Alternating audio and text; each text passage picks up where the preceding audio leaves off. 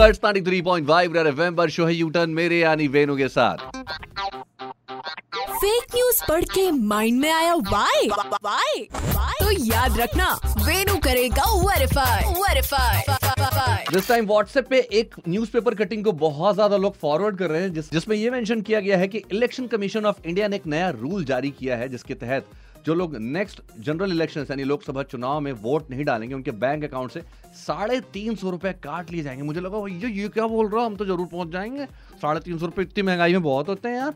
मुझे लगा, इसको वेरीफाई करना चाहिए। कुछ कीवर्ड्स के साथ जब मैंने इसे गूगल किया तो पता चला कि ए नाम का स्पोक्स पर्सन ईसीआई नाम का एक वेरीफाइड ट्विटर हैंडल है, जिसने बताया कि खबर पूरी तरह से फर्जी है। बेसिकली एक न्यूज़पेपर ने होली के दिन अपने अखबार के फ्रंट पेज पे ऐसी कोई खबर छापी थी और नीचे छोटे छोटे अक्षरों में लिखा था, बुरा ना मानो होली है। हाँ भैया, अभी तो बहुत सर्दी है, लेकिन मुझे समझ नहीं आ रहा उसके बाद लोग उस चीज़ को क्यों नहीं ऐड करके फॉरवर्ड कर रहे थे और कह रहे थे कि भाई साहब देखो, ये फेक न्यूज़ है।